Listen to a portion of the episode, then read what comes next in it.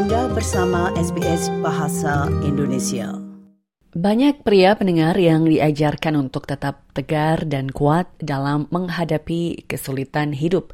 Namun ketika mereka mengejar mimpi untuk dapat menetap di Australia, banyak hal yang bisa menimbulkan dampak emosional yang menyebabkan ketegangan dalam hubungan keluarga dan runtuhnya aspirasi.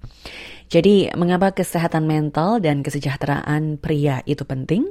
Berikut ini rangkuman khusus Australia Explained yang disusun oleh Amy Chin Yuang. Membangun kehidupan yang baik di Australia ini jadi impian yang dimiliki oleh banyak pendatang baru di negeri ini. Namun mimpi ini bisa menghadapi hambatan atau berakhir dengan putusnya hubungan. Practice Manager dari Settlement Services International atau SSI untuk bagian kekerasan dalam rumah tangga, keluarga, dan kekerasan seksual, Jessica Harkins, mengatakan bahwa SSI ini menawarkan program yang diberi nama Building Stronger Families atau membangun keluarga yang lebih kuat dalam kemitraan dengan Relationships Australia New South Wales bagi para pria berusia di atas 18 tahun yang pernah menggunakan kekerasan atau perilaku kasar dalam hubungan mereka. Ia menjelaskan bahwa program perubahan perilaku pria Men's Behavior Change Programs ini telah berjalan di Australia selama lebih dari satu dekade. Namun, program-program yang disesuaikan dengan budaya ini juga tersedia untuk membantu para pria menavigasi perubahan di negara baru. The reason that they're being adapted now is that there has been a lot of recognition that programs that are targeted for English speaking, generally Anglo Australian culture often aren't able to capture or understand the needs of men from culturally and linguistically diverse backgrounds. They are having to turn some people away because they can't use interpreters. Program membangun keluarga yang lebih kuat ini terdiri dari kerja kasus dan kerja kelompok. Kerja kelompok ini berlangsung selama 18 minggu dalam bahasa Arab dan sebelumnya juga dalam bahasa Tamil.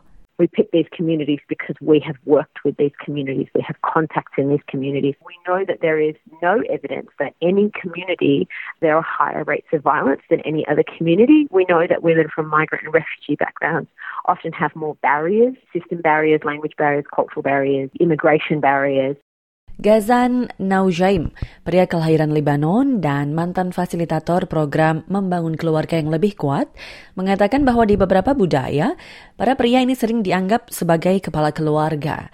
Hal ini memberikan harapan bahwa pria dalam rumah tangga ini adalah pencari nafkah dan oleh karenanya harus didengarkan dan dituruti. He should be listened to, he should be followed. But the other part of it as well is uh, emotions coming from anxiety, from settlement. I am the breadwinner. About 80% of the participants, they were working in their country of origin and they were skilled in some uh, professions and they came here and they were jobless, many, many reasons. And this was adding another layer of complexity to the situation. Mr. Naujaim mengatakan pria sering kali merasa terjebak oleh nilai-nilai budaya, keyakinan, tradisi, ekspektasi, dan juga persepsi yang kompleks tentang konsep kejantanan. Namun memiliki perasaan bahwa mimpinya ini belum tercapai tidak harus berakhir dengan kekerasan. If I cry, I am not a man.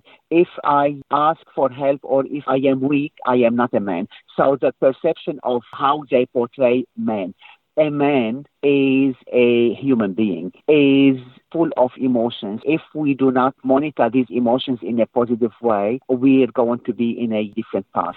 Dr. Sumbo Ndi adalah life coach dan pemimpin tim konseling di Relationships Australia di Australia Selatan. Ia mengatakan mengenali dan mengatasi beberapa hambatan dalam menjalani kehidupan yang baik adalah langkah pertama untuk membuat perubahan positif yang mana mungkin sulit dan menantang pada saat yang bersamaan. If the roles have been linked to people's identities, there's suddenly some sort of loss of identity in a new place. Also, understanding that the fact that the role is changing does not make you less valuable or less contributing. An acceptance of the fact that living in a different context actually necessitates that change. Relationships Australia di Australia Selatan pendengar menjalankan The Good Life Project untuk mendidik para pria, wanita dan juga generasi muda Afrika di Adelaide tentang kekerasan keluarga dan rumah tangga.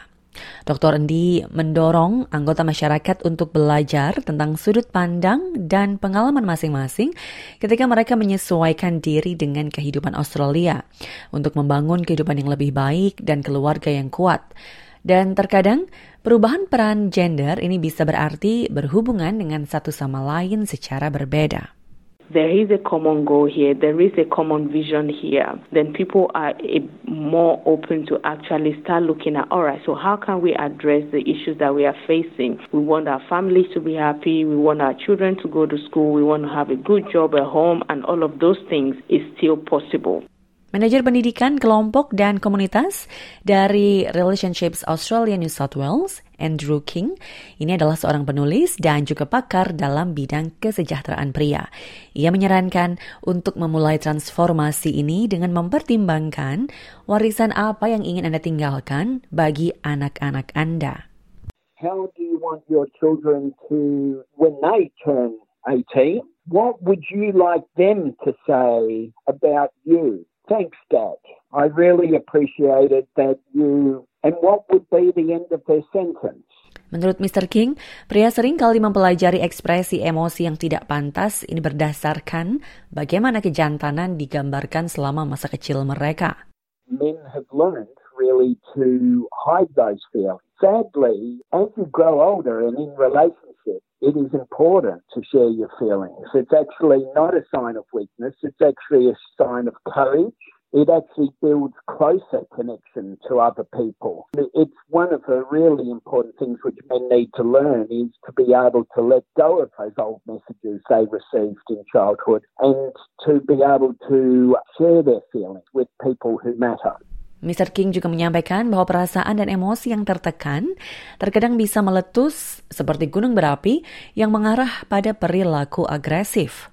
It's like a Coke bottle, which you actually shake. And one of the things which often we think we learn in life, it's not actually true, is that others actually make us blow and we flip our lids and we explode. It's actually a choice, is the most important lesson which you can learn in life. Dia merekomendasikan untuk berbicara dengan orang lain atau mencari bantuan profesional sebelum mencapai titik krisis. Andrew King juga menjelaskan bahwa komunikasi yang efektif ini melibatkan kemampuan mendengarkan dan menghormati pendapat orang lain, di samping mengakui pemikiran dan perasaan Anda. It's often good to sit down because your energy is more centered.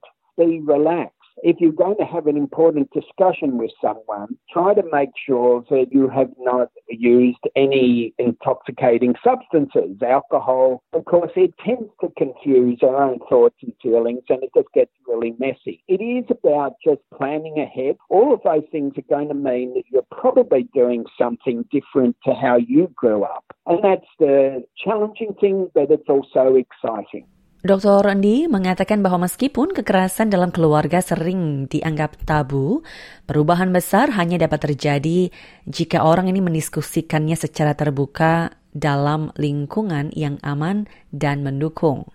Even in terms of understanding what even family and domestic violence looks like because a lot of people understand um, domestic violence as physical aspect of it in terms of hitting someone and all that but also being able to have conversations around emotional abuse psychological abuse um, sexual abuse or even financial. It just shed a lot more light for people to understand that even though maybe you don't hit someone but people could still be abused in in other ways Para pria yang memiliki masalah kesehatan emosional atau hubungan dapat menghubungi Men's Line Australia di nomor 1300 789978 untuk mendapatkan dukungan konseling gratis 24 jam sehari. Demikian tadi pendengar, rangkuman khusus Australia Explained terkait kesehatan mental dan kesejahteraan bagi pria yang disusun oleh Amy Chin Yu Wong dan dibawakan oleh Tia Arda untuk SBS Indonesia.